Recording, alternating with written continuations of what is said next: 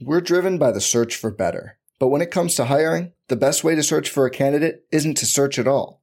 Don't search, match with Indeed. Indeed is your matching and hiring platform with over 350 million global monthly visitors, according to Indeed data, and a matching engine that helps you find quality candidates fast. Leveraging over 140 million qualifications and preferences every day, Indeed's matching engine is constantly learning from your preferences Join more than 3.5 million businesses worldwide that use Indeed to hire great talent fast. And listeners of this show will get a $75 sponsored job credit to get your jobs more visibility at Indeed.com slash BlueWire. Just go to Indeed.com slash BlueWire right now and support our show by saying you heard about Indeed on this podcast. Indeed.com slash BlueWire. Terms and conditions apply. Need to hire? You need Indeed. This podcast episode is brought to you by Coors Light. These days, everything is go, go, go. It's nonstop hustle all the time. Work, friends, family expect you to be on 24 7. Well, sometimes you just need to reach for a Coors Light because it's made to chill. Coors Light is cold lagered, cold filtered, and cold packaged. It's as crisp and refreshing as the Colorado Rockies. It is literally made to chill. Coors Light is the one I choose when I need to unwind. So when you want to hit reset, Reach for the beer that's made to chill. Get Coors Light in the new look delivered straight to your door with Drizzly or Instacart. Celebrate responsibly. Coors Brewing Company, Golden, Colorado. Support for this podcast comes from Wild Turkey Kentucky Straight Bourbon Whiskey. Let's tune in to their one on one with Jamal, a real bartender from Old Fourth Ward in Atlanta. I really get into the backstory of whatever I'm pouring out of respect. There are literally years of experience behind these bottles. Wild Turkey, same recipe since 1942. If you want a true classic, this is what you want to order. Wild Turkey. Wild Turkey Distilling Company, Lawrenceburg, Kentucky. Copyright 2020, Campari American, New York, New York. Never compromise, drink responsibly.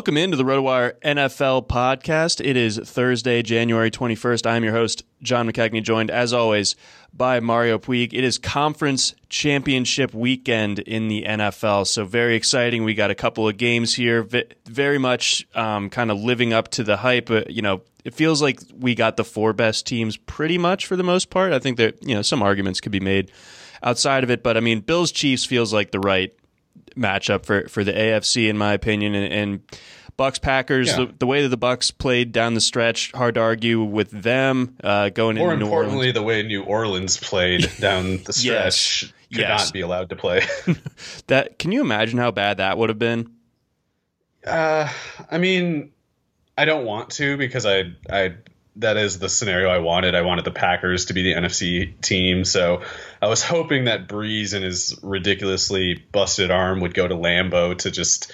Uh, it, it would also have provided like some some better closure to Brees's overall career arc, like going back to Big Ten land. It's like you could have the final game of his career be like a loss against Wisconsin oh. in Wisconsin. Uh, it's it's all unnatural and and uh, vile that it that it happened so far away from the great Midwest. But uh, yeah, in any case, Tampa Bay is much better, and I hate Tom Brady, and uh, I like the Packers, so I, I, wanted to avoid the whole thing and just you know get the good guys in, and now it's at risk. It is at risk. Um, yeah, the the battle for the soul of the NFC uh, is upon us. And uh, we, so, yeah, we'll, we'll dive in on that here in a sec. Uh, we also are going to get into Mario's latest uh, Dynasty Watch article talking about uh, the running backs heading into this class of 2021. An interesting group. Um, so we, we'll have a lot to get to there. But, Mario, let's go ahead. Let's break things down uh, for conference championship weekend. Let's lead things off with that NFC championship game that, that kicks off 305 Sunday. We got Packers again playing host to the Buccaneers. The Packers three point favorites according to PointsBet. Um, so you know, d- depending on, on where you're doing your, your line shopping, that that's kind of where it's settling in. Most spots, uh, three and a half over on DraftKings.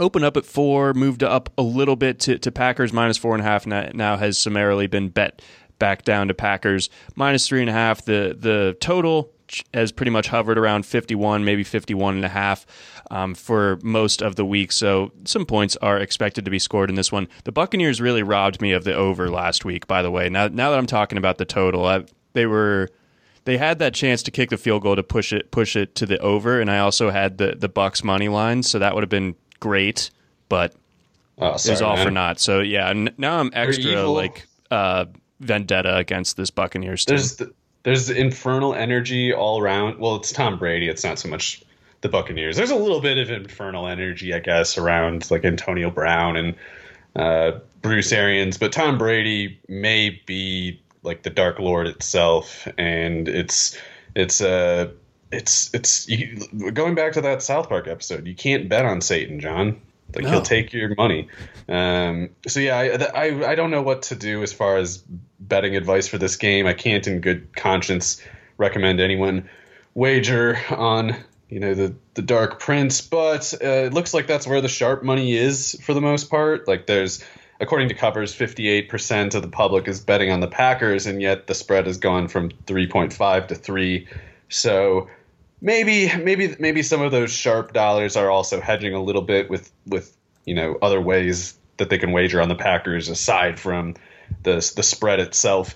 But it looks like at the very least the people who have more spare funds available are, are wagering on it being closer than three and a half, uh, even if they think Packers will win. So uh, I have to say, based on my look at the matchups, I mean, I know that they played already, and I know that Tampa Bay beat them that week, but a couple things. It's like one game just doesn't necessarily mean that much. Two games wouldn't necessarily mean that much, as the Tampa New Orleans tr- uh, trilogy showed. And the game was in Tampa Bay, and it was also one of those games where the script went violently off course at one pivotal point. Yeah, it, sw- it swung which- on like a three series um, sequence. Well, specifically that Rodgers touchdown run that they called back, and the uh, so it's like if there's no hold on that player, and if if either Rodgers scores on that player or they otherwise score a touchdown, and Tampa just has one of those two drives go differently, it's just like a totally different game script. It's it's uh it's it's not necessarily that the Packers would have won, but I, I just mean to say like the specific results as they occurred don't necessarily mean anything, especially when we're co- asking questions about well what happens you know three months later when they're in Lambeau instead of Tampa Bay. I know Antonio Brown is on the he's on the team and he's well uh, implemented into the the uh, wide receiver rotation this time around. I just don't know if it really matters much. I don't know I don't know what the Packers are going to do on defense exactly. Like they don't use Jaire as a shadow corner. Uh, they might have on Adam Thielen earlier this year, but I think it was only one time in the two matchups, and I don't think he's really done it any other time. It seems like they value him being on the left side and then using, you know, the, using the assumption that he will shut down that part of the field simply as a way to, you know, mo- more micromanage the remaining part of the field where they're like, okay, we know but that by not using Jaire as a shadow that we're going to leave Kevin King on Mike Evans a bunch and we're going to get Antonio Brown on Kevin King a little bit, but we think we can give King enough help between our, you know, three other safeties that we often have on the field. And at the very least, two, you know, one of which Savage is a 4 3 guy, so he's basically like a fourth corner, even when he's playing safety. I think it's like they that's how the theory of it works. And so when you try to look at the matchup on the on the basis of like Evans versus King, that's a huge red flag for the Packers because Kevin King is not good and Mike Evans is a Hall of Fame talent. And yet I don't know if that matchup is what will matter. Like I don't know if the matchup will basically occur in practice as much as it looks like it might on paper. Because in practice it might be more like instead of Kevin King covering Mike Evans one on one, Kevin King's job is to just kind of like cover the sideline and downfield and maintain outside leverage to keep Evans inside and, and almost you know like bait uh, Brady into throwing some sort of post that maybe he shouldn't he he like maybe he won't see the robber. Maybe maybe savage will redmond whoever it is will will kind of be playing robber and and not so much uh you know, having King one on one with Evans, but having the two of them sort of tag teaming subtly against him while um, you know, keeping just leaving Jaire with no help because he doesn't need it, and then at that point you basically have to just kind of like account for Gronk, account for Antonio Brown, and I feel like they've got the pieces to do it, uh, especially if those safeties play pretty well, which seems like they usually do. So with all of that, and with the Lambeau factor, and with me currently believing that Tom Brady is still basically smoke and mirrors. I'm I'm not saying the smoke and mirrors can't occur here. I'm not, and I definitely don't want to say that Brady will be affected by the moment or anything. Obviously, that's not going to happen. No, but, nor nor the conditions. You know, like it, usually you'd be like, "Oh, Tampa, like you know, um, you know, go, going up to Lambeau in January. That's that's gonna be." But like you know, Brady, I think like the the least possible phased person by by that sort of thing. Well, on a psychological level, yes, but I think on the physical level, it will matter somewhat. And we, by the way, people got to check the weather probably that day of the game because at least in Madison here, the weather's been insane all week. Like we were at we were at like zero degrees yesterday, yesterday morning. morning. And then mm-hmm. by the afternoon, we had 50 mile per hour winds, and then a couple hours later, it was like 40 degrees. Yeah, it was getting it was getting warmer as the as like the night went on. It was very strange. Yeah, so like you you would have had like an ice bowl at 8 8 a.m. here, and then by 2 p.m. you would have just had to like cancel the game because of the winds. But then by 8 o'clock, it would have been like, this is a nice uh, this is like a nice plains fall weather kind of setting. So you don't know what what the hell the weather is going to be right now. The worse the weather it gets, I think the more it suits the Packers, just because. Uh, Aaron Rodgers has always been a guy who has effortless velocity, like cannon for an arm. Yep. Brady didn't, and that as much as like he's not going to be psychologically affected, and as much as you know he probably doesn't have like the small hands problem or anything like that. But you know, the colder the gets, the colder it gets, the heavier that ball gets, the more it hurts to even handle it uh, it's it's not going to be as easy to drive the ball, especially the way that they've gotten accustomed to those receivers producing. It's like you're not getting that receiver production that you're accustomed to if you're just running bubble screens because the the ball just you know drops out of the air in the cold. Are you suggesting that you know maybe maybe some manipulation of of the ball would be a good idea? if they can, they should look into it uh, because yeah, Rodgers can play in the cold for sure. It doesn't matter to him at all. Uh, and Brady, it, it's like it doesn't matter on a psychological level. Like he's from, or he played at Michigan, and obviously he's at Foxborough for 25 years or whatever. Uh, that part won't affect him. But at 43, I do think the lack of velocity and, and just the general physical mo- like his his joints are going to be creakier if it's cold enough. Like yeah, if he's thing... getting hit by Za'Darius and Preston Smith coming off the edge, like that, those crunches are going to hurt a little bit more. Yeah, they got to keep him clean, and it's like you know, as much as Brady doesn't throw deep the way he used to be able to, you can't really uh, like like they're still dependent on getting some of those downfield plays for, for, the way they've succeeded lately. Like they've needed to make big plays. Those receivers needed to make big plays, and it's like if if you're doing deep drops against this pass rush, that's that's something that can go wrong wherever you're playing. And if you're doing just short step drops against this defense, I feel like they can adjust to that. And even if they don't, that doesn't suit the playmaking tendencies of Evans or even really like Antonio Brown. I mean, I mean, I know he's he's had a lot of targets underneath, but they hadn't gone for much until that Washington game and the Atlanta game. He didn't really have any big plays, and those were more downfield. So he's, he's dealing uh, with the knee too. I mean, that, I think that's what that's worth noting. I mean, he was yeah. very, very much limited. Um, at the end of last week's game, or you know, was knocked out of it for for a while, if I remember correctly, and then. Um, yeah, I, I, believe he did not practice on, on Wednesday either. So it, it almost could be, and maybe I'm preaching to the choir here, but you could almost argue, especially with the way that a couple of these guys I'm about to mention made plays down the stretch of, of Sunday's game, but it's almost like an addition by subtraction. You get Antonio Brown off the field and, and you feel less pressure to like force the ball to him, and then you have plays like the Tyler Johnson one or the Scotty Miller one. And it's like, why why didn't they stick with those guys? Yeah, I would have stuck with them if I was them. Uh, I guess Tom Brady had some reason in mind, but you know Scott Scott Miller's results spoke for itself, and really Tyler Johnson's too. So uh, great, we'll greatest catch that uh, that Joe Buck had ever seen, or something. Right, right. It was really good, but uh, I think Joe can remember another one if he tried for you know two seconds. I think that uh, in any case, Tom Brady. There's reason to think in this setting he might need a little more yards after the catch production, and uh, I don't know. I don't know what he. I, I, I guess you know they're going to look to try to set up the big play somehow. I just don't know. Short of uh, a Packers defensive back just totally screwing up, and I guess I would expect Kevin King to be the guy if any of them.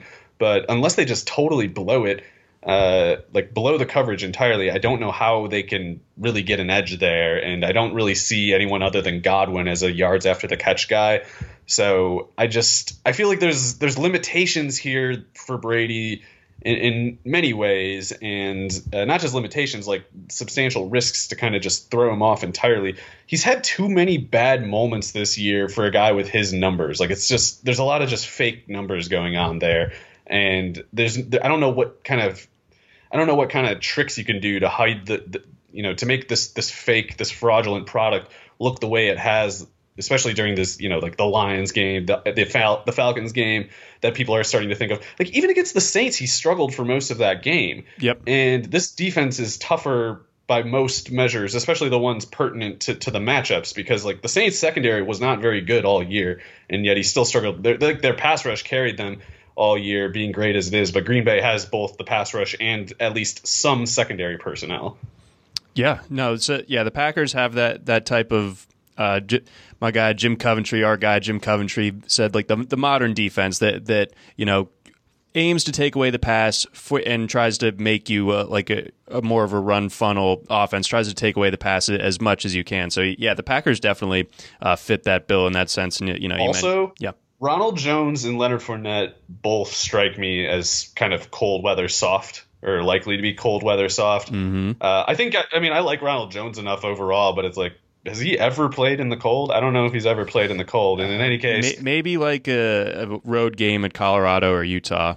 Yeah, it's like that's it. And uh, you know, I think he's a good player. You don't need to be a, a, psycho, you know, mad dog of a of a running back to be a good player in the cold, but it does help. Yeah. It absolutely does. Um, so yeah. Speaking of, you know, I, I, would be interested to see if if AJ Dillon uh, gets back to 100 oh, percent for this one. They got to get him going. You have you have to bring that pain in this setting. You absolutely do. I mean that that like even if so he wasn't going to have that big of a role this year, like yeah, January so football in Lambeau. Do it. I was I was shocked that they had AJ Dillon opening that game over Jamaal Williams, but it was totally the right call. And if they stick with that, it's like, man, that sucks to have to tackle that guy, especially if it's like 25 degrees or less and it's it's like you're you've been on the field for 8 minutes in a row or something and then that guy comes in. I know modern analytics can't capture any of these dynamics, but anyone who's ever played football at any level, you could play at like Pop Warner level and understand the reason why AJ Dillon getting carries in that game is something that Tampa doesn't want.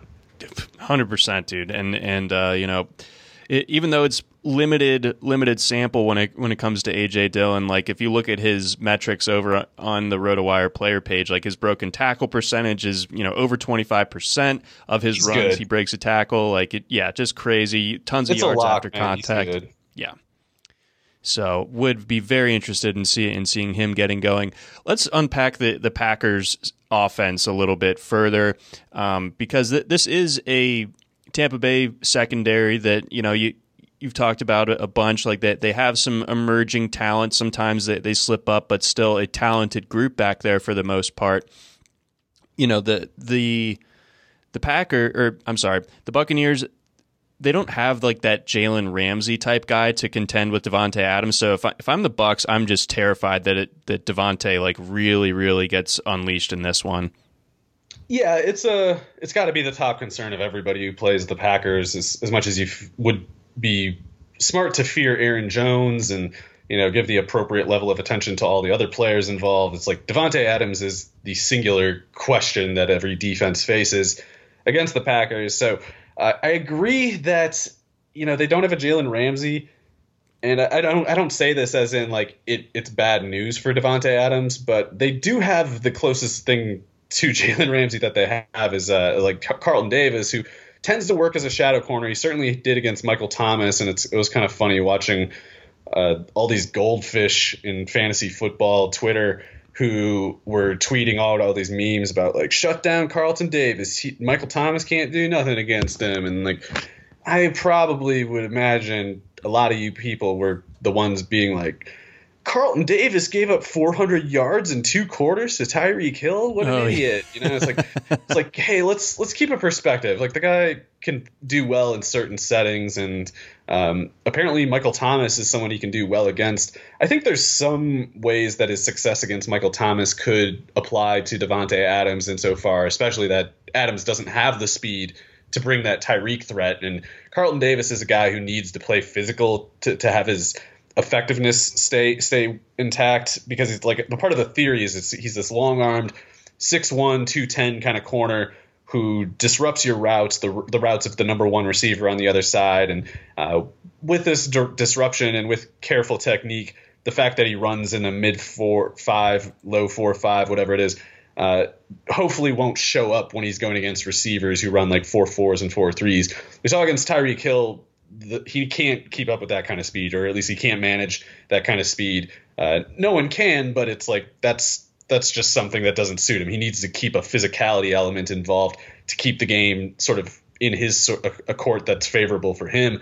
And as much as uh, as much as Adams isn't fast, and as much as maybe Carlton Davis mirrors him well athletically, I still think that Adams, with the scheming detail involved, uh, Matt LaFleur's scheming, uh, which has been just infallible all year, and including last week, it's like I still think it ends up being a setting where Davis will need help, and I think that Tampa Bay, nonetheless, still will have to have Adams shadowed by Carlton Davis, just because I think it would suit Jamel Dean worse than Davis to go against Davante Adams, and they can get Adams matched up against him. And Dean's a really good corner. I just think he's he's a guy who at like 6'1", 215, running the low 4'3 that he does, he's more of like a linear and upright athlete. And so you would want Jamel Dean to be kind of like a if you were if the, if you were going against Mike Evans, you would want Jamel Dean to be the corner on him because it's like he's he's the perfect corner to have against a six four receiver who who's really tough to, to stop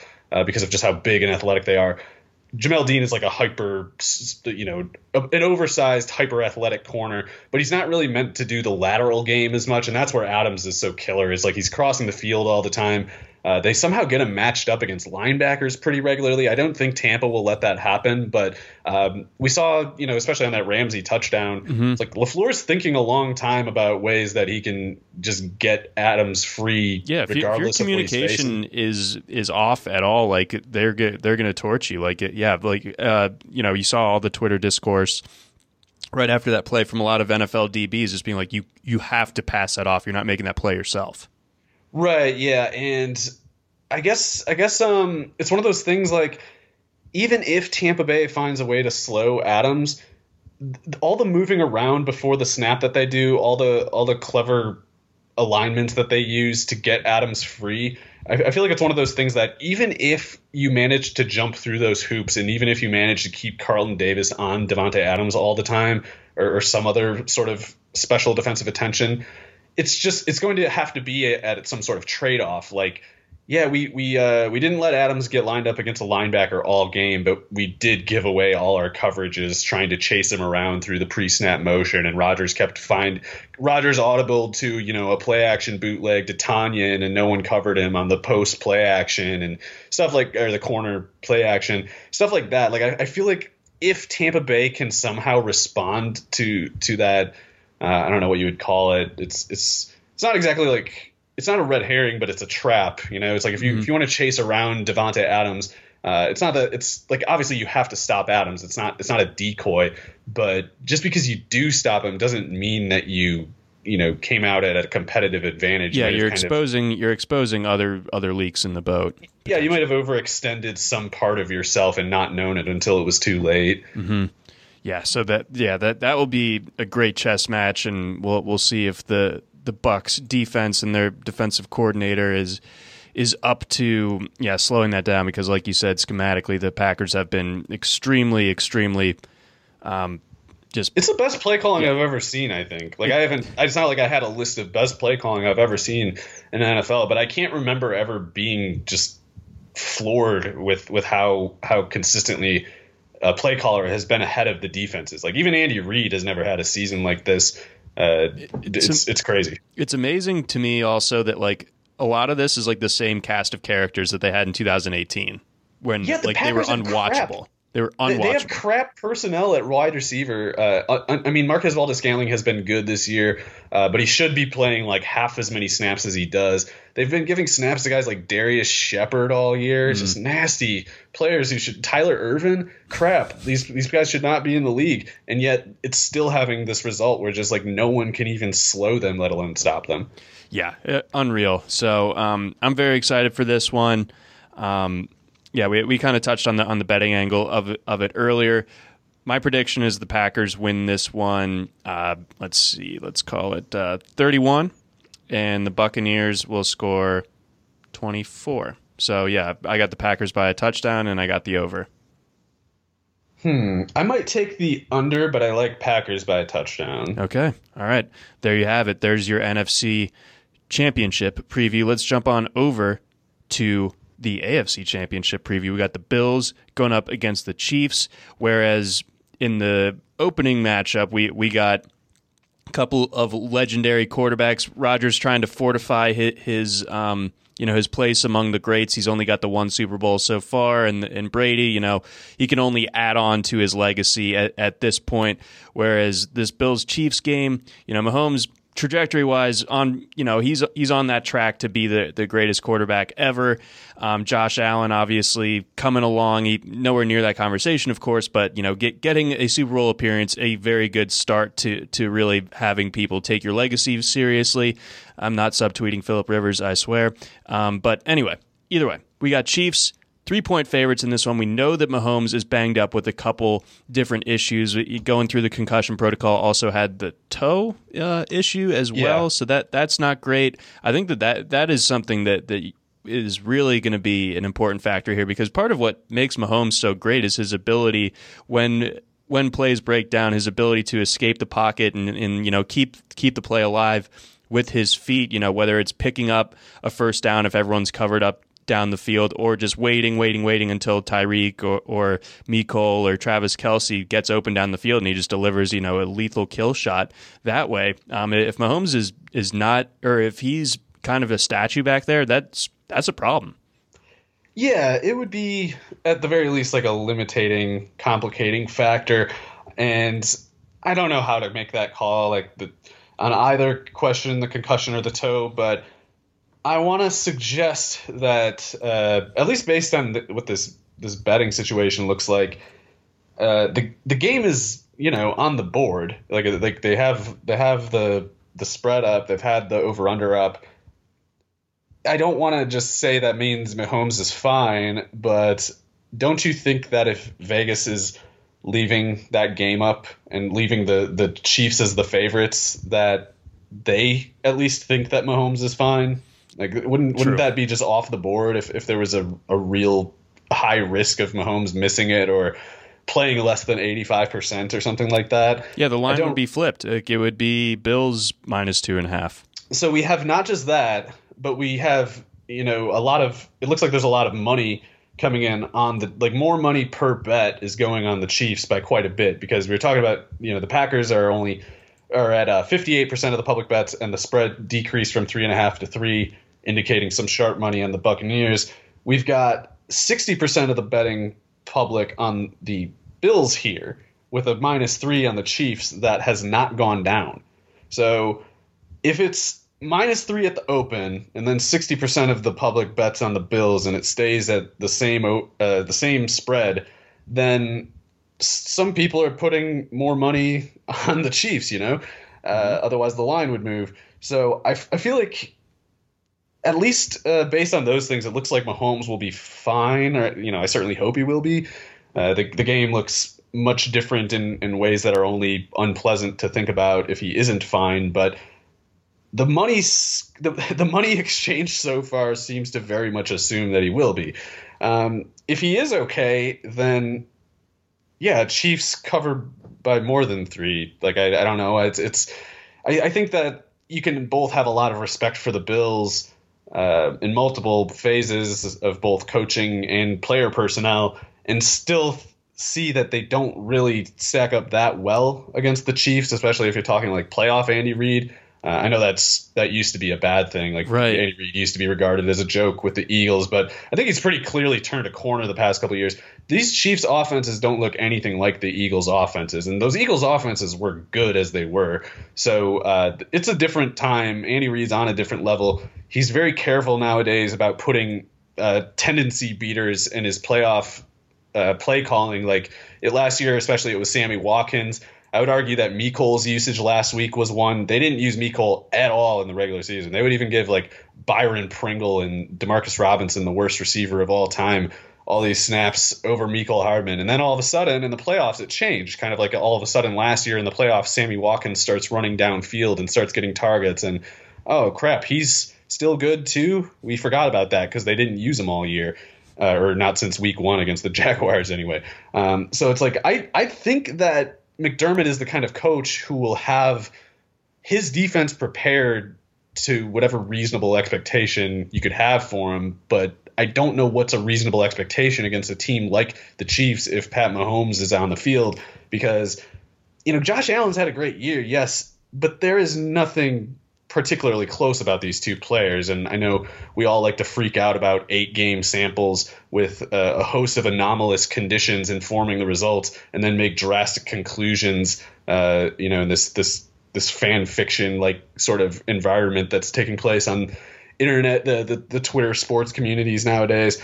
But Pat Mahomes is magnitudes better than Josh Allen. I think that if you take like a sober historical perspective around Josh Allen as far as who he might compare to, uh, and especially if you're giving enough credit to Brian Daboll, that offensive line, and those receivers, then Josh Allen is not some sort of Hall of Fame player. He's more like a Daunte Culpepper. And that people are thinking that's like an insult, but Daunte Culpepper was on top of the league for like three or four He years. was. I mean, I love Daunte Culpepper. Yeah, go also, watch Randy- cover cover of the first Madden that was on that new, generation of uh, of video game consoles. You Yeah, it's like, GameCube. People should watch, you know, Randy Moss Vikings highlights and, and see how bad Culpepper looks in those if they think that's an insult. He was like the first, he, he was like the fantasy cheat code. Uh, the, the first one, I, mean, I guess Randall Cunningham might have been kind of like that, but I remember like Culpepper was all the fantasy rage because he's getting these 40 point games because he runs, he ran for three touchdowns against the Bears in his first start. You know, he's, he's throwing for 40 touchdowns and uh, he got beat up because he's a 6'4, 260 guy who tries to run a lot and takes Yeah. some big hits. And, uh, you know, not to say Allen will have that result too, but it's, you know, the, being reaching this particular peak uh, that he has is not unique in NFL history, and you can't get people to understand perspectives like that. Mahomes is unique in NFL history, and that's that's just you know, I, or in my opinion anyway, that's just how it is. And if if you're talking magnitudes like that, then the Bills should be the heavy underdogs, not, or not you know not heavy whatever that constitutes, Like, but like cl- closer to like six and a half or five and a half. yeah, at least like a four and a half, five and a half kind of thing, because it's like we are not going to have any trouble ten years from now recalling which of these quarterbacks was better than the other. It's it, it'll be a stupid question at that point. Uh, but right now, when people have you know goldfish brain and full, you know, g- going full throttle with with a no object permanence whatsoever, people are working themselves up to some weird hyperboles the, at, at this point with Josh Allen, and it's like. I see the way that the Bills make it happen if Mahomes is limited or if Mahomes is out. But if Mahomes is in, then you're going to have to deal with Tyreek Hill's speed and Pat Mahomes' arm and Andy Reid probably playing, uh, calling some plays that you haven't seen him call this year or last. Question for And you. Oh, That's on. that's yeah, that's hard enough to deal with. But like the Bills are not a, a particularly toolsy defense. Like they do money ball stuff. It's like Jordan Poyer, Micah Hyde. Those guys were rejected as like discarded cover two corners. Like they they would have been coveted in the '90s for Tony Dungy's defense, but when you know the new era showed up, they were too slow to play man coverage, and nobody wants these like skinny, slow corners. Uh, so they McDermott being smart was like, well, those guys know how to cover though. I know I can. Th- those guys know what to do if you just give them something that suits their abilities. Dealing with Tyreek Hill and Travis Kelce at the same time is one of those points where you can't try to assign tasks to the best of everyone's abilities. No one has these abilities to deal with these things. We just have to basically be lucky uh, or or come up with something just beyond genius. And I don't know what they can really do. It's like you're just you're putting too many reps on the field with guys like Josh Norman, Taron Johnson, Levi Wallace, Uh, Taron Johnson's a pretty good athlete, but he has had bad results all year in the slot. Levi Wallace is skinny, runs a 4.6. Josh Norman ran a 4.66 nine years ago. That's too slow. Uh, Jordan Poyer, as great as he is as a safety, and Micah Hyde, he's pretty good too. Like they are not fast. Like there's not much speed in that defense. Tre'Davious White is the fastest defensive back they have, and he runs like a 4.47. So you're going to have to do a lot of very cautious deep zone stuff to keep Tyreek Hill minimized. And I think it's just going to be more of what we've seen basically every week this year, which is like you either do a lot to try to contain Tyreek Hill, with I you you really only can put two safeties over the top at all times. There's no uh, someone will come up with something, I'm sure, eventually, but I don't think it's going to be this week that Sean McDermott cracks uh, the code to this. And if you're just if you're just doing two safeties over the top at all times to keep Tyreek from running past you, uh, which he will do generally if you don't put those two safeties over the top, then you don't have anyone who can give the help on Kelce that you need to give. And you see Denzel Ward last week. It's like I, I wouldn't have particularly wanted that matchup because it's like as fast as Ward is, and as much as Ward is a great corner, it's like you can make a fast, talented guy all of a sudden look kind of dumb if he's going against someone that much bigger than him. Uh, Kelce, of course, is a very athletic player. It's not like he just you know boxed out Denzel Ward. He lost him on that route, but it's like Ward has to take you know risks that he doesn't normally against other receivers because he knows he's he's going to get boxed out if he doesn't make a play on the ball. So he has to make a play on the ball, you know. Mm-hmm. Um, and it's like you got to give that player help, and you can't unless you're not leaving those two safeties over the top. So I really don't know what anyone can do about it. It's like you just you need to come up with a blitz that gets to Mahomes before Kelce gets out of his break, but that doesn't take that long. It's like Kelce doesn't take. He, there are no seven step drops on these these big Kelce plays. It's like sometimes Mahomes extends the play a bit, but generally it's just kind of easy for them. And you can see how easy it is in the efficiency numbers for Kelce all year. It's like catch rates like that and yards per target, touchdown percentages like these at this level of volume of usage shouldn't really be possible. And like if they regress, it's still like a huge advantage over any defense that they face. So I just don't know. Um, as far as stopping the Kansas City offense goes, I, I just don't really see it. And I can well, imagine Josh Allen getting baited into at least a couple turnovers into in this game on the other side. So we we talked about got, got a lot to unpack there. That was all great stuff, of course. Um, you know, we, we mentioned at the top of the show the any any sort of parallels or any takeaways you could have from the first Packers Bucs game, and there weren't. But this one, these two teams, of course, met up as well on, on that Monday night in October, and the Chiefs won, but they did so in a way that was kind of just counter to how they generally operate. They they just saw that the Bills were doing the stuff that you were talking about a, minute right. ago, where they're just get, dropping back as far as possible in the secondary and just trying to prevent that backbreaking deep ball over the top. And as a result, you saw Clyde Edwards Helaire run for 161 yards on 6.2 yards per carry. Yep.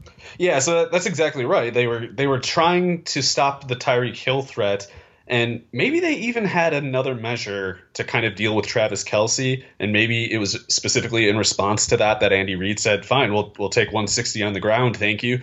But it's it's you know these these are these are just the terms that we're left with when we try to negotiate the outcome of these of this matchup of this offense and this defense. It's like we saw them contain the passing game, and the cost was 160 yards from Clyde Edwards-Helaire, who I still I still think he's really good, but he wasn't an especially effective runner this year. It wasn't. No, that was far and away his best game. I thought. Yeah, so it's like to for the mere chance, not even like the assurance that they actually stop Pat Mahomes and Kelce Hill, but just for the the possibility of it carries the risk of a player of Clyde Edwards-Helaire's caliber putting numbers like that on them. They're at risk, even if Clyde Edwards-Helaire can't get going for this one. It's like I think Darrel Williams can put 100 on you yep. if if you can give up 160 to Clyde Edwards-Helaire. And I I generally believe if you give up 100 yards to Darrel Williams in any game, you've lost it. Yes, because he's just not that good. But um, it's it's like they have to just sell out against the deep ball, and you can maybe trick Mahomes into like maybe you slip a robber play with Poyer or Hyde and he doesn't see it and you you know Kelce comes over the middle and you get a turnover but it's like you need Mahomes to make mistakes like that for at least the way I'm looking at the math. It's like you need Mahomes to just not be himself. And that's one of those things it's possible. Great players inexplicably have bad games sometimes even in high stakes situations but that's specifically to me the type of you know uh, likelihood that we're talking here, which doesn't strike me as very much. Nope. So uh, yeah, I don't I don't really see Mahomes wilting in this. And again, you know, like the the Chiefs kind of have the Bills on the ropes. It feels like coming in uh, on this one because you know you can try to do the thing again where where you try to stop the the deep ball, but then you end up just getting gutted on the ground instead, and you and you pick that path uh, towards the end of your season, or you try to play a little bit more conventional, and then you you uh, you certainly invite the the threats of of, of Kelce and Tyreek Hill or Mecole Hardman uh, getting over the top of your defense, and and you know I don't know how well the Bills can play catch up necessarily. Also, if if the Chiefs keep acting on this Mecole Hardman threat, you will see that passing game go to another level yet. I know people don't think it's possible, but Mecole Hardman's efficiency through two years is just absurd. He's basically been automatic, and that was in his third and fourth years playing receiver. He doesn't turn 23 until March. If they throw, it's a simple fact. If they had thrown to him more and taken some of those targets that went to, especially Demarcus Robinson, but both him and Byron Pringle, and you gave them to Mecole Hardman, Mahomes has bigger numbers right now. That's just true, mm-hmm. and I don't think that's lost on Andy Reid. I think he having a longer view than than you know certainly us looking at week to week you know DFS kind of lens of it frames of analysis frames of reality that are that are basically the, the standard nowadays with everybody so plugged in in every sense of the word. It's it's like we we we lose sight of some of those things and I'm included on that like I've I've more than anyone I'm sure have been like why the hell are they throwing these passes to Demarcus Robinson uh, when he's just awful. And you have Mecole Hardman over here who threw uh, whatever 1,200 NFL snaps is averaging like 12 and a half yards a target on 68% catch rate, and he has like 15 touchdowns on 70 catches or something. And it's like, I guess I have to believe that Andy Reid is just kind of chuckling to himself about that. And it's they certainly unleashed him a bit last week. Right in the first drive, he had three catches or something. So mm-hmm. if if they keep going back to that, I just think that Mecole, Tyreek Hill, Travis Kelce, and Mahomes is far too much for probably any defense to deal with, and I don't know why a sort of speed challenged moneyball defense would be better suited than any other to deal with it. Yeah, I mean, uh, I've said this before. Uh, you know, my, my, my basic thought is you have to be perfect to beat the Chiefs and their perfect beats your perfect 10 times out of 10. So if, if the Chiefs play well, I think it, your your your chances of coming out alive are, are extremely extremely slim. So again, the Bills will need to play close to a perfect game in this one, and the, and the Chiefs might might need to be a little bit. Sl- I didn't think the Chiefs looked looked great last week. I'm, I'm not saying that, and you know that there is a question of them needing to, you know that haven't they not covered a spread in like nine weeks or something? And that you know that, but sometimes you, you can get worried about teams that that have that have that need to flip a switch one way or the other. But with the Chiefs, I trust them wholeheartedly, like more than any other team, to have that gear. Yeah, and the spread thing is is kind of like a little potentially noisy because it's like if they're going badly against the spread, those are probably spreads where the public is generally betting on the Chiefs because they're, you know, so intimidating.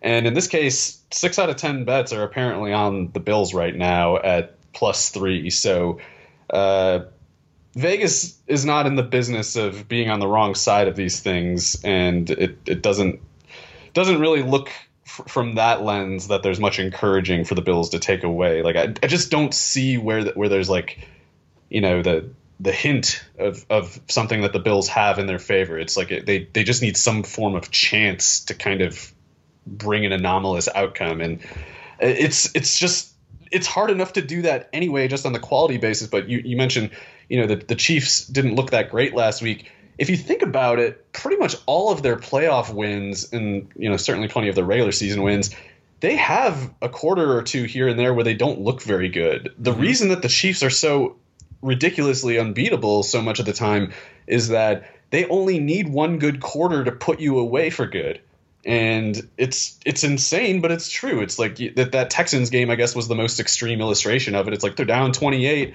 oh it's a laugher it's like oh that's okay we can put 35 we can go on a 35 point run if as long as we have like 20 minutes to yeah, do it it, it happened in um yeah, another you know uh, anecdote for, from last season but I think there there was a game against the Raiders early in the season, the one where Mecole had the long touchdown called back, where like the the Chiefs did all their damage in like the second quarter, and it, that was it. Like the the Raiders kept it close for the first quarter. The Chiefs blew it up in the second half, and that that was it. That was like the end of the game. Like all the points in that game were scored in the second quarter.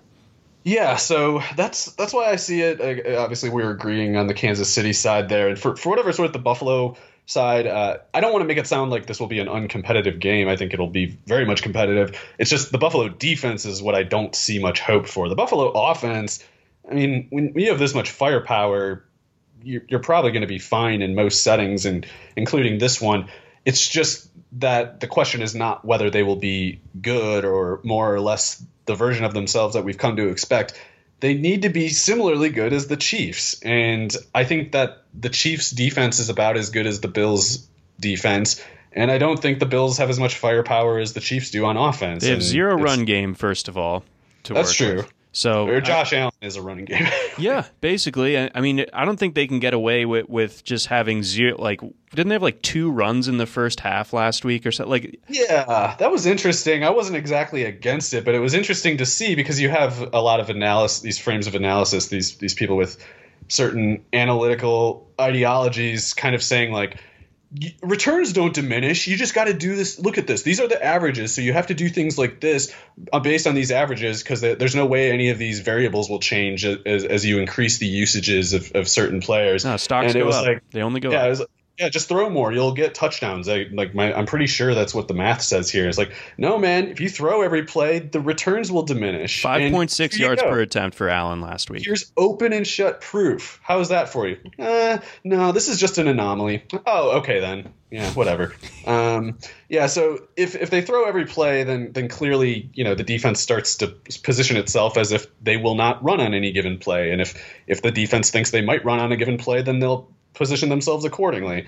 So it's as simple as that. And this is again, any anybody who's played Pop Warner football can understand this basic idea. But uh, look look at who our leaders are, and I guess you can figure out why we've forgotten such obvious things.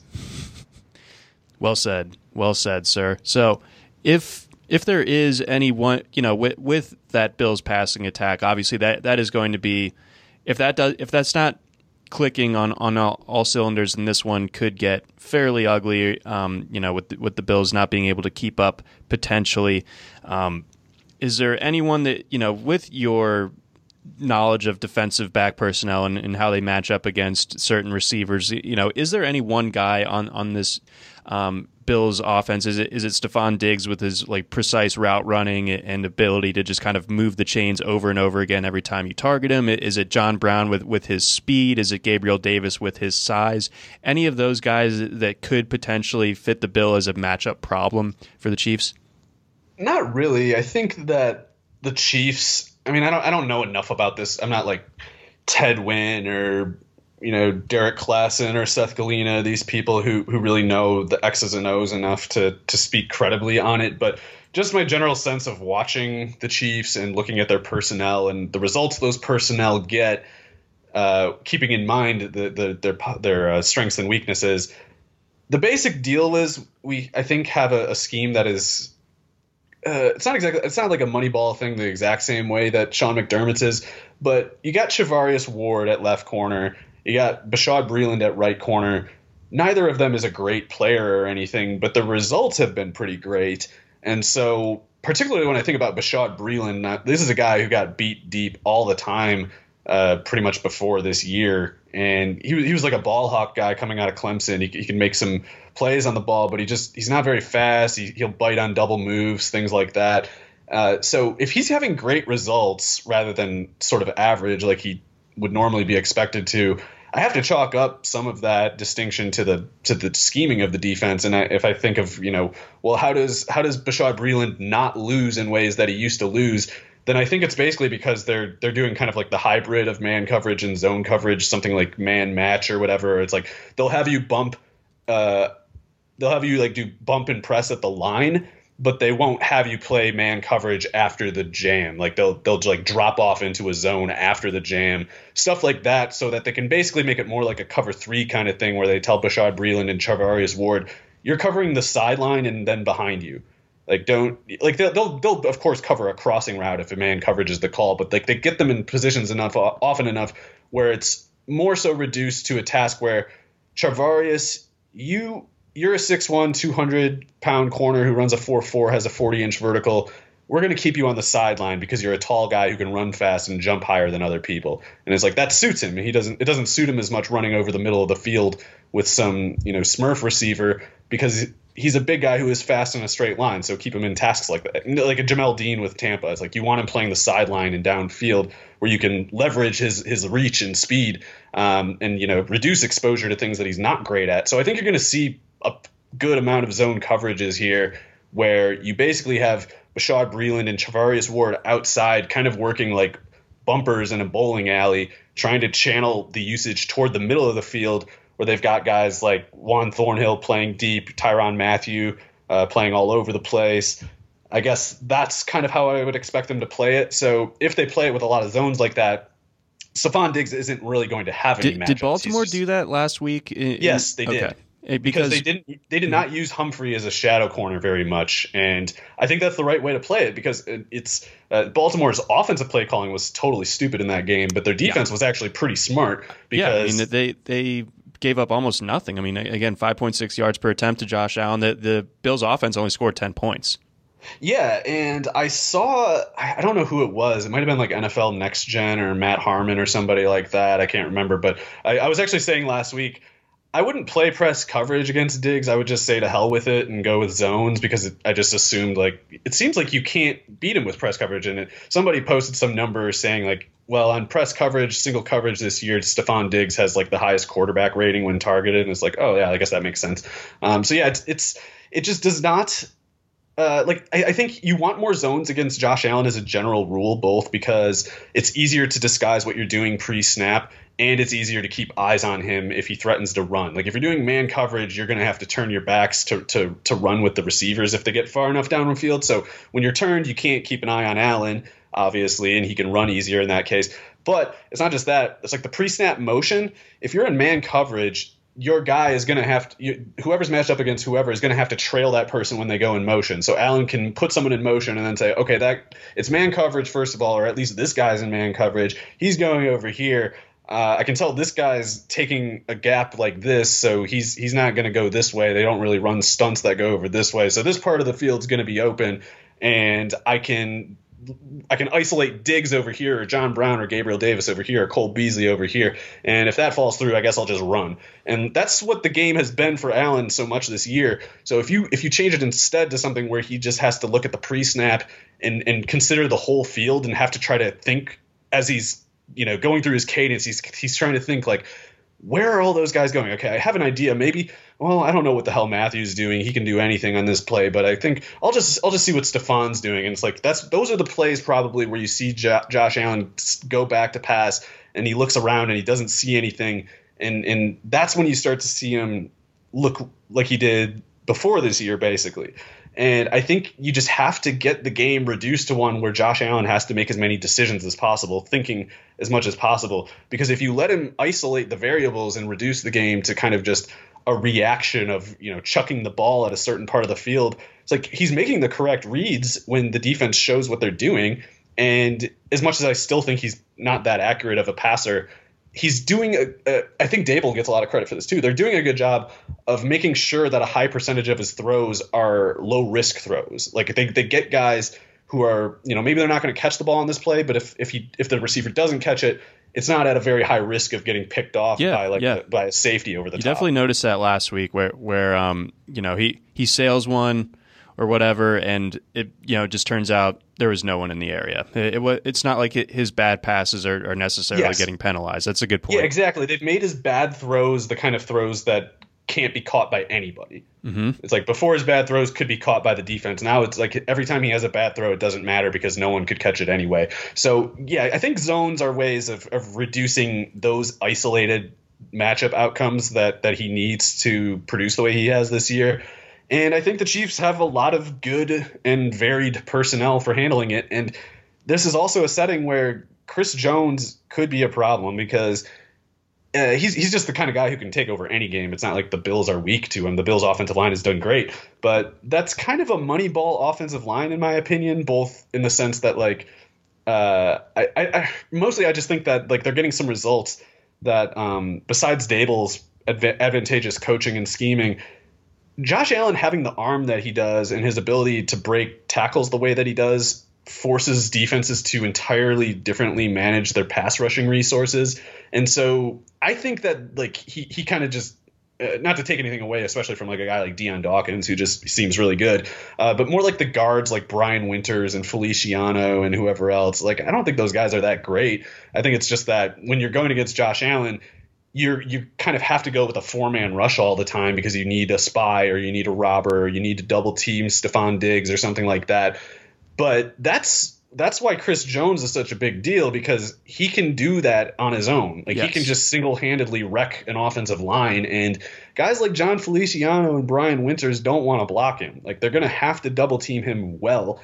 And sometimes double teaming Chris Jones well still isn't enough. Like he's just he's just a terror. So um, there's there's enough ways I feel like that the Chiefs kind of have you know actual firepower on defense here that I don't think it's like I don't think they're just at the mercy of Josh Allen and Stefon Diggs. Like I think there's a real struggle to occur there. Okay, so then bottom line, how do you see this one shaking out?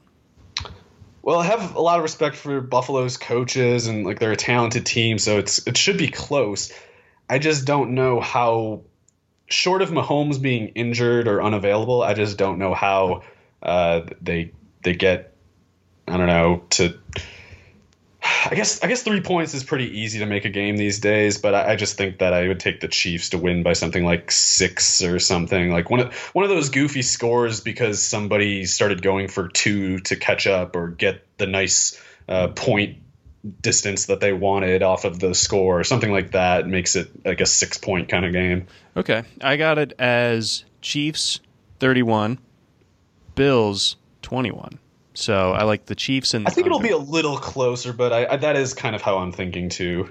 The Chi- I mean, the Chiefs can just do it to any. I mean, it can be closer than that for most of the game, but I, I think in the end, once the clock strikes zero, that I think this this is more likely to be a double digit win for the Chiefs than it is any sort of victory for the Bills, in my opinion.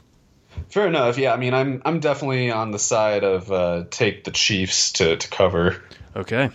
Before we move on to the NFL rookie running backs, we got a message from our friends over at BetMGM. Sports bettors know that magic happens when you turn a hunch into action and apply the right amount of expertise. That's why BetMGM has teamed up with RotoWire to offer new BetMGM subscribers a free six month subscription when they place their first bet. Register on the BetMGM app or website and use promo code ROTO, that's R O T O, to claim your free subscription. Once you make your first sports wager, you'll receive a season's length of RotoWire's unmatched sports insights. Find out why BetMGM is the king of sports books by signing up and placing your first bet today. Visit betmgm.com for terms and conditions. 21 years or older to wager Colorado, Indiana, New Jersey, Nevada, Tennessee, and West Virginia only. Please gamble responsibly. If you have a gambling problem, call 1 800 522 4700 in Colorado and Nevada and 1 800 Gambler in New Jersey and West Virginia. If you're in Tennessee, call or text the red line. That's 800 889 9789. If you or someone you know has a gambling problem and wants help, call 1 800 9 with it in Indiana. Promotional code or promotional offer not available in Nevada. And we also have a message from our friends over at Monkey Knife Fight.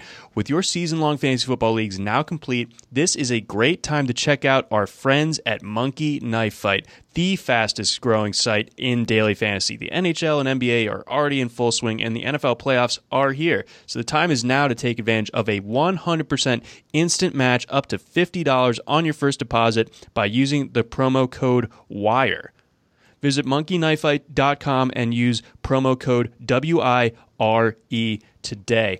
All right, Mario, let's go on. We just broke down the uh, NFL Conference Championship matchups. Uh, those were great, of course. Let's get into the draft. Um, of course, we only have a couple NFL games left after this weekend. We only got the one remaining, so we got to turn our focus, of course, uh, towards the draft. Um, this is going to be an interesting pre-draft process. It sounds like the combine is not going to be centralized, so there's it's going to be kind of a mess as, as far as figuring things out, as far as, as we're concerned. But that's besides the point. We we talked about the receivers the last couple of weeks, so I figured today we could touch on uh, the rookie running back or the upcoming class of running backs. Uh, leading things off, if we were doing this pod same time last year and ETN still hadn't decided to come back yet, would he have been ahead of Jonathan Taylor for you? Yeah, I think I would have ranked him kind of as a 1A to Taylor as 1B, those two being the first tier. And I, yeah, I was prepared to have it that way because my basic process is to just kind of defer to production. You know, it's like I, I know um, some people might look at my rankings and people disagree with them often enough that I suppose they look and they're like, I can't really tell what you're thinking here. I actually am very predictable with this stuff. I, I don't exactly just hit descend with the numbers, you know, it's not that simple, but I think there are certain thresholds of production a player can pass at which point it's time to just kind of stop asking questions or like start asking different ones, you know. And none of the questions that I have about ETN or Jonathan Taylor were like, you know, can they run at the next level? It was just how good will they be? Like clearly they're better than these other guys. Uh, you can't run this far ahead of everybody else unless you have something on them talent wise because we've seen enough uh, enough other Wisconsin running backs enough other Clemson running backs these two don't compare to those past cases and they certainly don't compare to their peers in the draft in terms of production and then uh, that was all the 1A the 1B of ETN and Taylor was pending the combine and I, I was a little anxious about that because we had reason to believe even back last year that Taylor is actually faster than Travis Etienne, even though he's about 20, 25 pounds heavier and that matters to me. 40, uh, 40 time combine stuff matters to me. Uh, not as like a clinching detail, but it's I, I just kind of use all these all these uh, considerations as kind of like sub filters, and it, it just narrows the possibilities for me when I apply them. And you know, it's like ETN and Taylor basically have the same level of inconceivably productive college careers. You know, it's like in, in ETN's case, it's really wacky stuff actually to just to be able to average 7.2 yards per carry or whatever it is over your career while having 70 touchdowns. carries. Insane. Mm-hmm. 70 touchdowns too. Like we can't you can't exactly go adding like infinity yards at the end of every touchdown run, but we have to remember that a lot of these tackles are being done by the goal line, you know? Like yes. he's not he's not actually getting stopped. The number of plays on which he just simply wasn't caught is unprecedented. It has to be. Like the only the only player who could possibly be close are, or like Bryce Love the one year that he had a like two thousand yards at eight yards a carry, and Dri Archer at Kent State uh, when he had his like two thousand yard eight yards a carry season. But none of those guys did it over this big of a sample, and they didn't do it at Clemson, and they didn't outplay all these other good players doing it. It's it's insane. Like to me, Travis Etienne probably has like an effective yards per carry in his career of probably closer to like eight yards a carry over four full seasons. I've seen people saying like, "Oh no, his stock is lower now because he he regressed as a senior. He only had 5.5 yards per carry." It's like, look, man, you guys, for, for how much there's all these people saying like yards per carry is a fake stat. It doesn't mean anything. The people who do cite it are remarkably bad at handling it. Like it's that's not how you apply it. Like especially when he, the guy has 14 touchdowns in the sample. Like, come on, keep keep the perspective. Just try to keep a perspective. And, and there's, I, there's other context too where like you know you, you could point to that not being ETN's fault. I mean, how did Clemson lose against Ohio State? Their offensive line got mauled. Well, well, that and it's like 14 touchdowns on 168 carries is outrageous. That is a ton of touchdowns, and you have to re- realize that when you expand the sample, uh, there's probably going to be four fewer touchdowns in the in when the you know average is correct, and the yards per carry is going to go back up to 6.8 or something like that. Hmm. Like those those carries won't end at the goal line, so he'll go another 20 yards on you know at least three or four of them. Like that's what's going on here, and we know that because Here's how the first three seasons went 107 carries, 13 touchdowns at 7.2 yards per carry. 204 carries with 24 touchdowns at 8.1 yards per carry. 207 carries for 16 or for 19 touchdowns at 7.8 yards per carry.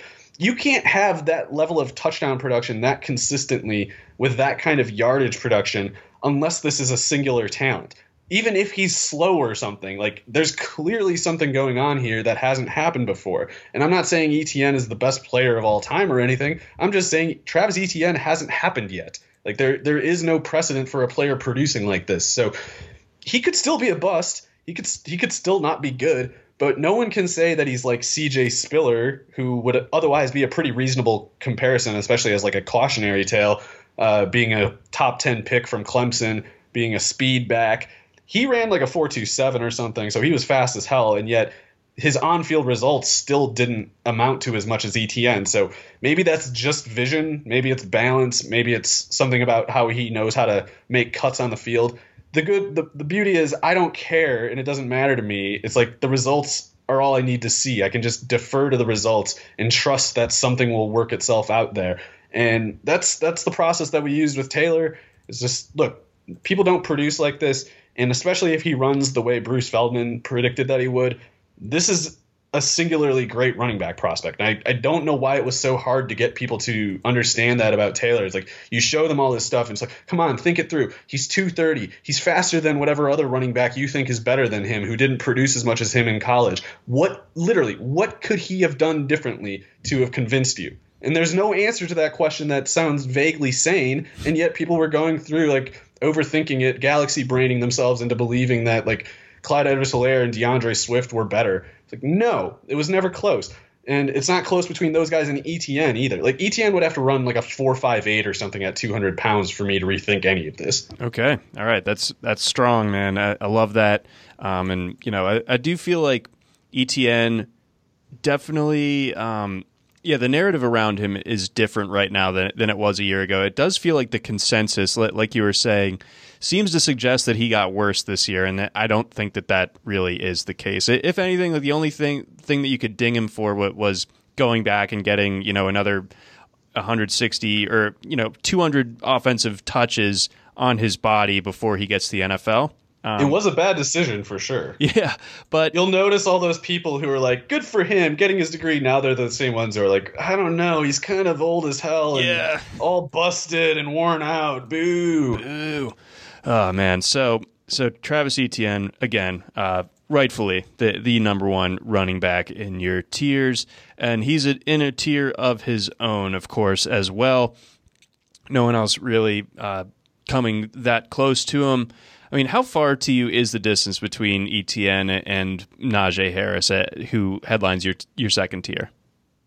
Well, in my personal rankings, it's quite a bit. I don't think they'll be that far apart in the draft, though. And Najee Harris could go ahead of ETN in the draft. I mean, teams make bad picks all the time.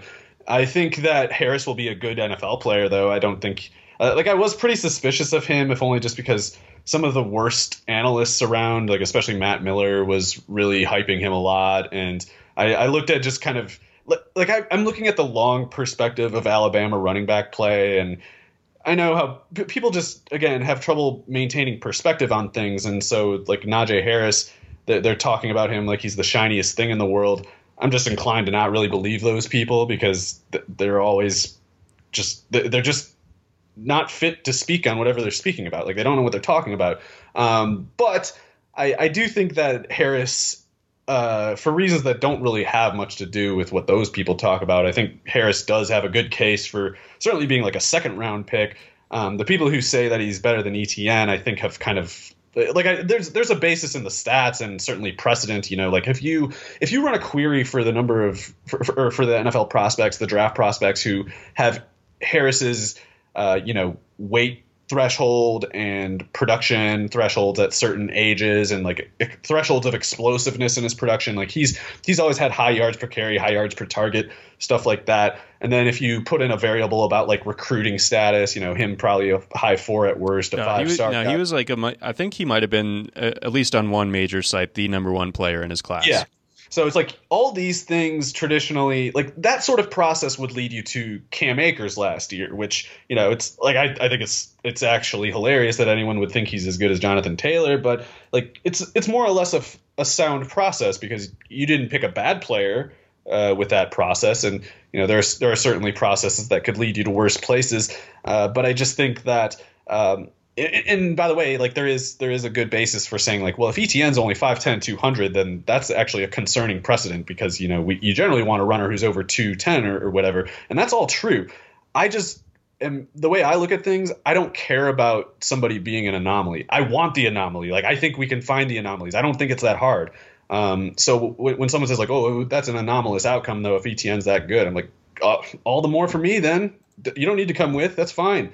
Um, but I, I think that it's it's like it's mistaking generally sound acknowledgement of precedent for specific evidence, which I don't think I just don't think there's specific evidence to put Harris over ETN. Like he he um he's he's not like a, Derrick Henry or anything like that. You know, like I was we were both big Derrick Henry super fans years before he actually broke out. Mm-hmm. And I've never mistaken Najee Harris for Derrick Henry or Eddie Lacy on tape. He's if he's going to be good in the NFL, it's going to be more of a Le'Veon Bell kind of aesthetic.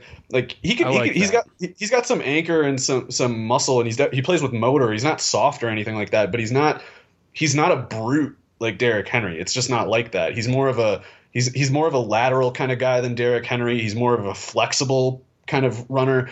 I just worry a little bit about that because he's listed at 6'2", 230, and I expect he'll be listed at 6'1", 228 or 6'1", 230, something like that. Um, but so, some of the movements he does, he almost looks more like a receiver or something. And you know, you don't want to. There's a certain threshold of of height to density that you don't want to go over as as a running back because it, it's like you start to get into Josh Adams kind of territory where you're just too tall to be running in that part of the field, mm-hmm. you know, or, or if you want to be that tall and running in that part of the field like Derrick Henry does, you better be pushing 250 pounds. Like you need to have the actual anchor to go with the frame to to to have your traits as a as an open field runner and as a as a between the tackles runner show up in traffic when the hits actually start coming. And I do worry a little bit about Harris. If, if he measures in at like six two and a quarter and 225 pounds or something, I'm actually going to get a little worried because that's that's just uh, that that's the kind of frame that I think you see more in situational players like Latavius Murray, uh, where it's like you know they're, they're great. Latavius Murray is a great athlete, and he, he's still never been able to harness his raw athleticism as much on the field in terms of production as people had expected because it's like yeah, the guy can run like hell. It's no one's doubting that. But when you have to specifically run between the tackles of the defense, and you have to do it if you're if you're going to take on volume doing it, if the defense is going to basically know your look and, and kind of come to understand when you're coming for them, they can start getting better shots on you. No, you know they're not going to miss quite as much the second and the third time. So if you're if you're tall and you don't have enough anchor to to to both brace physically for the contact and also get the better of the defenders. Like you need to get that center of gravity advantage. You need the leverage. You need leverage in football. And I don't know if a six two and a third, uh, six two and a third, six two and three eighths guy at two twenty five. I don't know if that's enough. Like Derrick Henry can get away with six three because he's two forty seven. You know, you don't yeah. you don't get to be six three two twenty unless you want to be. That was Chris Brown, the Colorado running back, and he got his head ripped off a million times for it he ran like hell at Colorado too, big time college player. So um, I want to see Harris more like 6'1", 230 because Le'Veon Bell has already shown that that can work. At least if you have that freakish three cone time that he did. But there's also reason to believe Harris will test pretty well as far as three cone and jumps go because he, he looks pretty flexible for a guy as big as he is. Like he, he looks like he's athletic. It, that does not look like a concern for him. But sure. I don't see the ability to split the safeties over and over. I don't see that just that just kill shot that ETN just set up over and over and over, like basically no running back I can remember. Yeah, ETN, ETN was was just different. Najee Harris, of course, like coming off the incredible um, season, but I also tend to, I think that there's a little bit of uh, fluff in some of the uh, production. I mean, the 26 touchdowns, like that's, I mean, that's crazy. That's so much, uh, you know, I think a lot of that just kind of happened to be like a function of Alabama's offense and just it being that much better than everyone else it was going against, and him running behind the best offensive line in college football and running against defenses that already had to worry about what Mac Jones was going to do when he drops back to pass to throw it to DeVonta Smith or Jaylen Waddle. So I mean, also I think it's I think it's worth pointing out as, as good as Harris was, and he was he was really good at Alabama. Like I, I I think he'll be a good NFL player. To be clear, like I am not really worried about Harris being some kind of mega bust. I, am not really worried about that. Um, but I think he's more likely to be kind of an average starter than some of his proponents might think. And if you need evidence of that, like just go look at how Josh Jacobs and Damien Harris played at Alabama. It's like he he wasn't obviously better than them or anything. Like he's a better prospect than both of them. Um, but Jacobs should not have gone in the first round. And so if anyone's like, you know, Josh Jacobs was a first round pick and he's so good because his PPR numbers were this or whatever as a rookie. And if you look at uh, historically 21 and a half years old and under who had this much yardage from scrimmage as rookies, they're all all pros. Like anybody thinking that line of, of logic on Josh Jacobs has been tricked. He is not that good. He never was that good. He was overdrafted. He should have been in the third round like Damien Harris was. Najee still to me is only more like a top 50 kind of guy, even though I think he's safely better than those two. Okay, all right, that's it. That's good perspective there. Um, you know, it it's okay to you know just kind of give some perspective. There, there's just so much wild discourse in draft Twitter where it's like if he's anything less than like one of the top five running backs in the league, then then he then he must suck. You know, type type of thing. It's like no, like that. It's the just kind of the way that life works. Like it, there there are the tails, there are the extremes, but most people fall somewhere in the middle. So uh, Najee Harris probably falls, you know, if you're looking at a bell curve, you know, further to the right than, most, but you know, he's not necessary. He doesn't have statistical tail the, the way that like a, a Travis Etienne does with, with the, like his explosiveness, that type of thing. So, yeah, I, I think that uh, a Le'Veon Bell comp for for Harris that that sounds pretty good to me. I think that yeah, that in terms of that size combo with the anchor on top of it and that that kind of like not north south guy, but a guy who's a little bit more patient and also re- really effective in, in the passing game. Yeah, um, three um, down as, guy well. Sure. So good stuff there. Um, but but yeah, no one to get like completely like over your skis with. And then what's interesting about this class, Mario, is that like, man, it. Once you get past those top two, it's total eye of the beholder. And I, I was very interested to see where you would go with with uh, your RB three, and I was pleased to see where you did. Who was that? Yeah, Kylin Hill, who I uh, I know you've you've tipped me off to him for a while now, and I didn't really take a look that closely until this. Um, he's he's pretty interesting. I, I don't like guessing on tape how fast guys are. Like I, I it's just an easy way to look like an idiot. Um, so I don't want to make too specific of any kind of a proclamation. But when you just look at Kylin Hill and it's backed up by his listed height weight of 5'11", 210.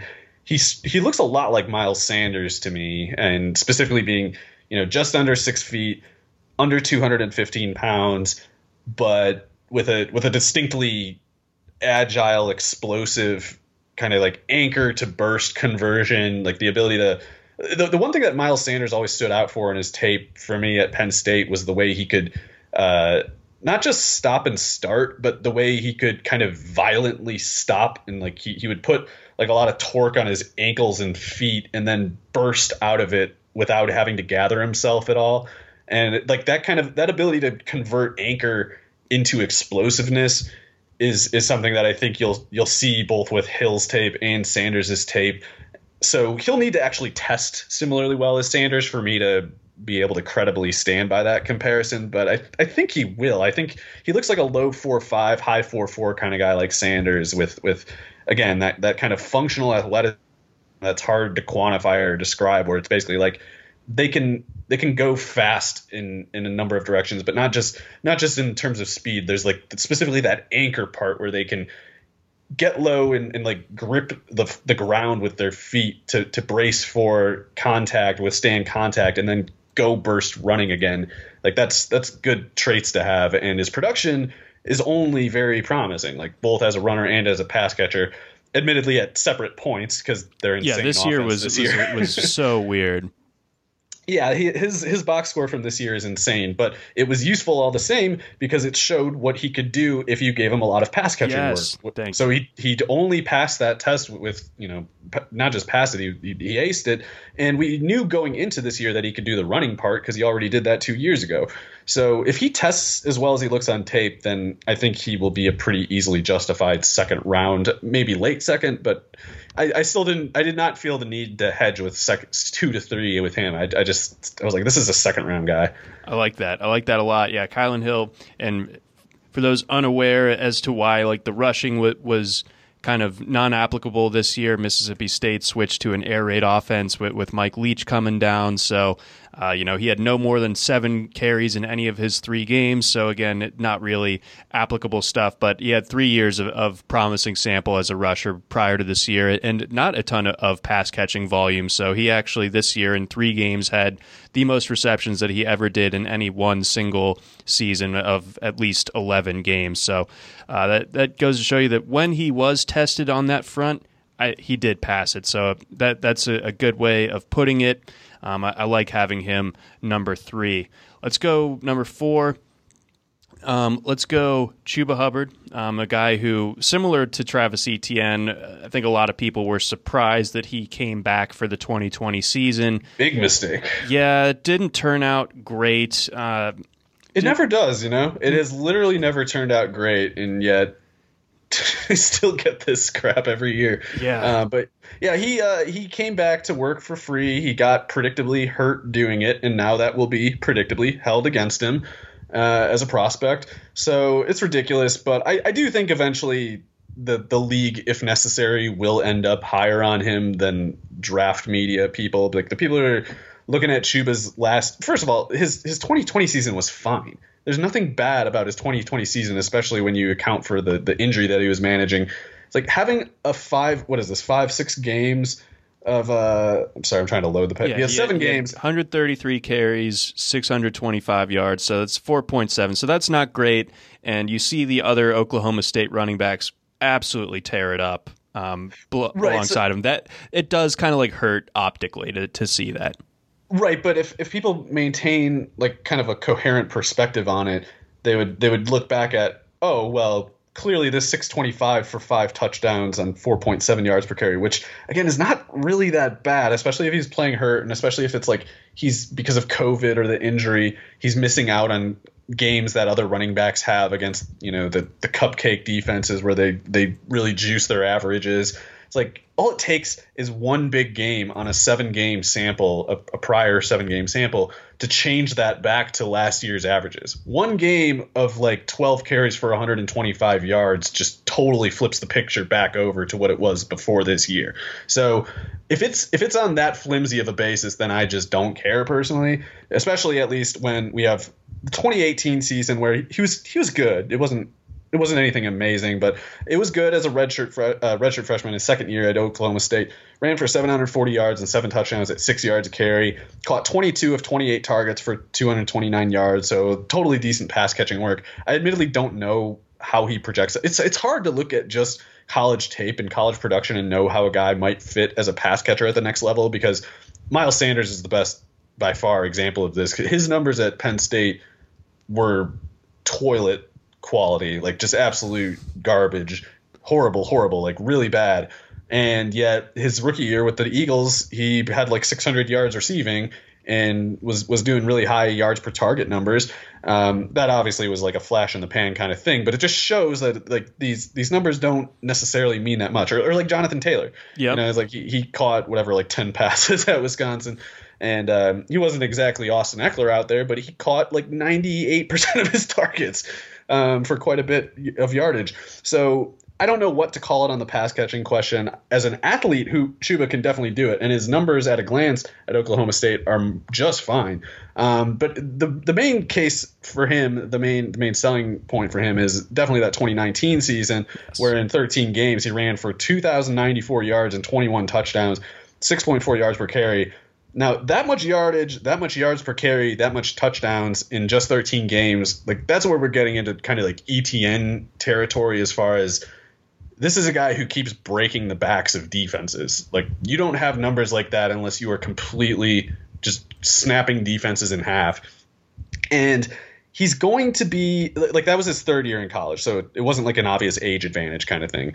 Uh, and the other thing is like we know he has a track background and the weight that he comes in at will help determine the reasonable expectation.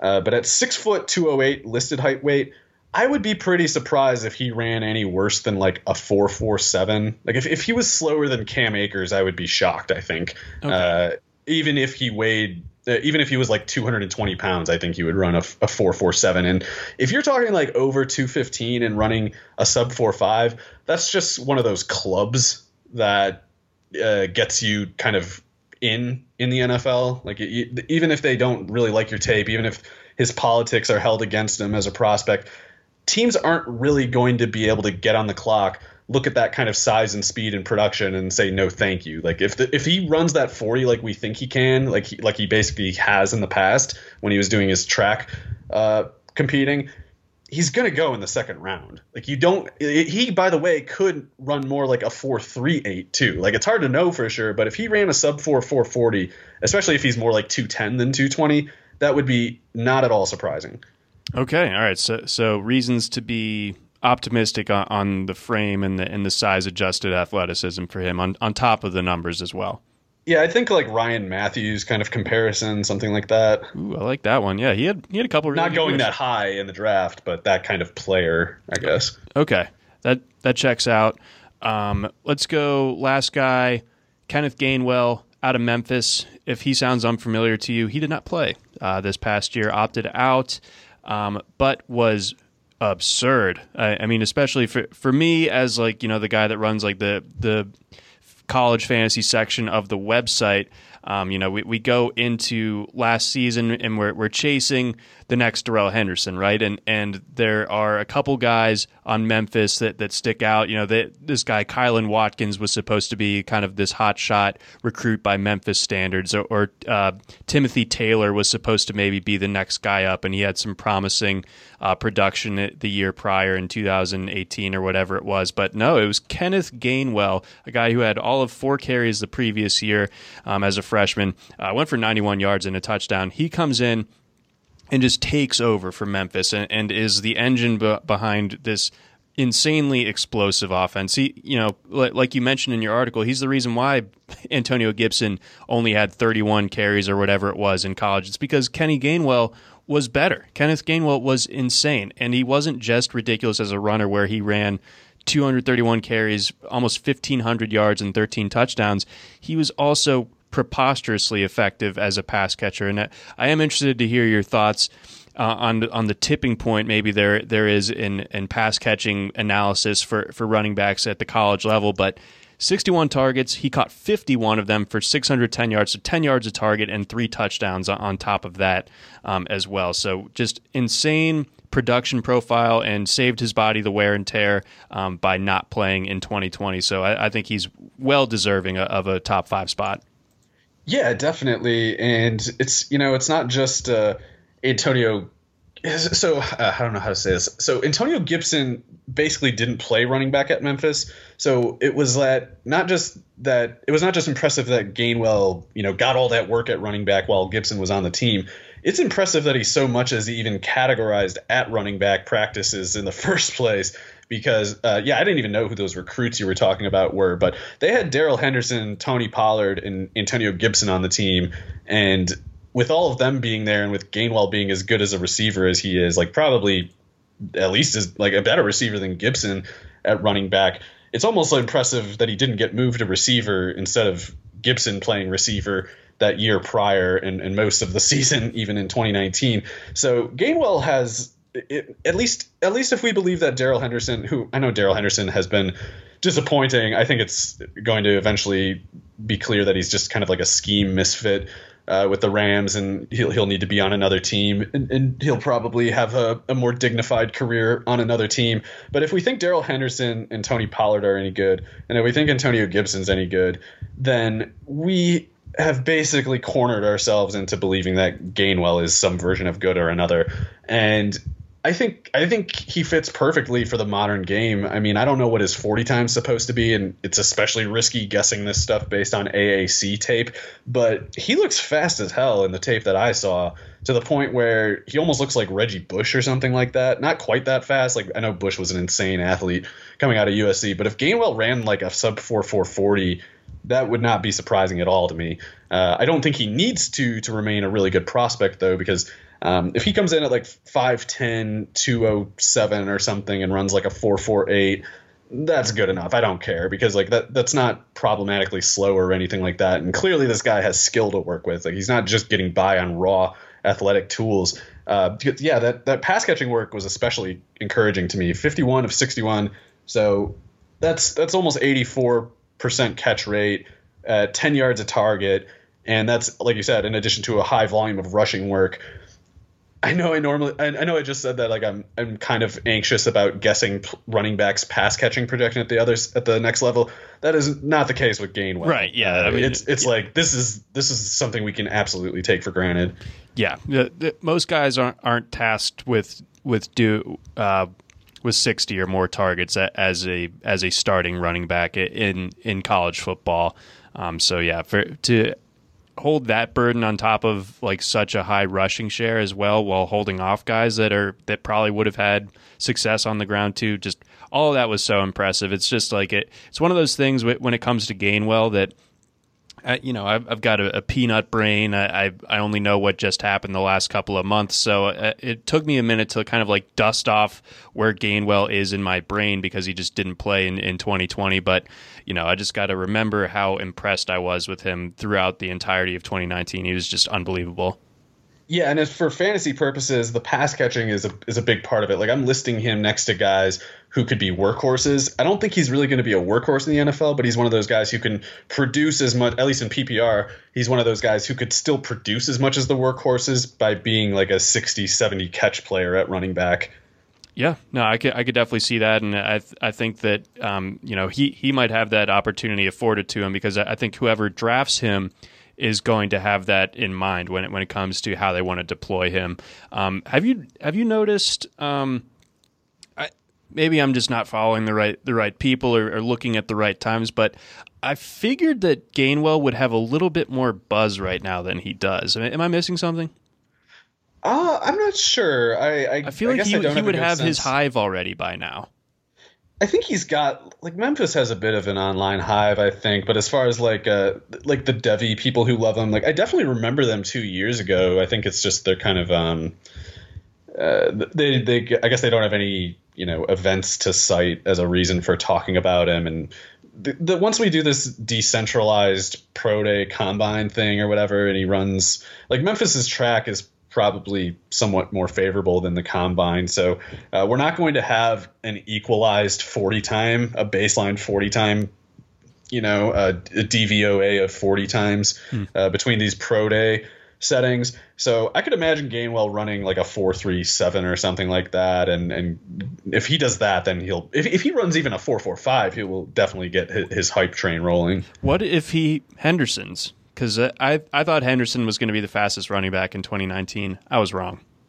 Yeah, I mean Henderson. A couple things like he he is pretty fast. Uh, the four five three or whatever he ran was was definitely not slow, but also he was 13 pounds heavier, I think, than what Gainwell is listed at. So if Gainwell go if Gainwell's listed at 5'11", 195, and then he shows up at like 5'10", 208, then yeah, I think you uh, at that point his frame is more similar to like Henderson or Anthony McFarland or something like that. And generally speaking, like if you're over 205 at 5'10 or less, you're you're getting pretty uh, certainly by like conventional standards, you're getting a bit stocky. Uh, like you're not you're not like a skinny guy anymore. And Henderson in his game tape might have been running at more like 195 or something like that. Like he might have bulked up to try to be more of a feature back at the combine or something, and maybe that's why he ran the four three five. I don't know, but yeah, if, if Gainwell shows up at over 205 pounds, then I would say like start thinking more like four or five flat than uh, low or mid four fours. But I don't truly have any idea. Like he could he could run a four six for all I know, or a four three five. I, I really can't tell uh, based on AAC tape, but uh, we're gonna we're gonna have I think comprehensive workout numbers this year at least. Like I, I, know that the combine isn't happening, but I think all the pro days will happen. Yeah, yeah. The, they'll they'll find the you know now that the you know the NFL will be involved in oversight on, on this stuff, so they they will be getting about as accurate of, of readings. It, will just be kind of more of like a, a rollout where you know on a given week Alabama and LSU have their pro days, and and then you know so on and so forth. So it won't just be that one giant rush of metrics to sort through. I think it'll be a little bit more like bite sized pieces as Everyone, the offseason ev- progresses. Yeah, everyone's going to get their hype day because of that. Because we won't have anything to talk about except, well, it's the Utah Pro Day today. So, I don't know. so whoever it is that we d- wouldn't actually care about normally, it's like, well, because we don't have everybody running at once, we all have to pretend we're freaking out about Britton Covey or right. whatever. Britton Covey, who uh, w- was starting out at Utah, like when I was starting out at RotoWire, which is like six years ago. Yeah, he's he's like he's an old man.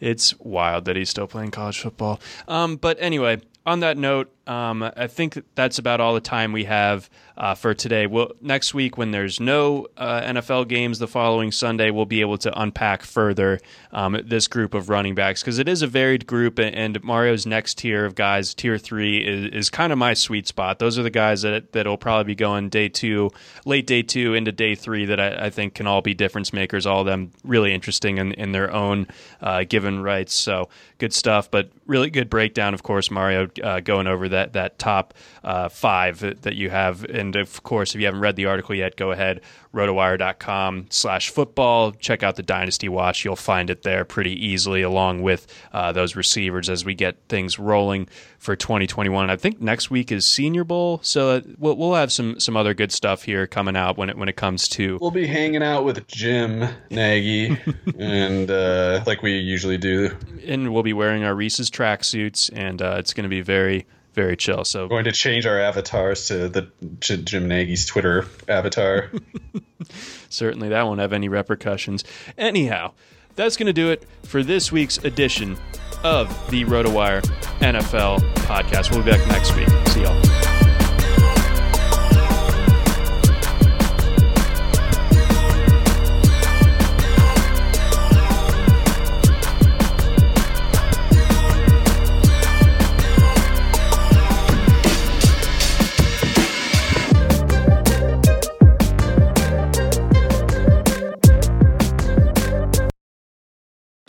Us today during the Jeep Celebration event. Right now, get 20% below MSRP for an average of 15178 under MSRP on the purchase of a 2023 Jeep Grand Cherokee Overland 4xE or Summit 4xE.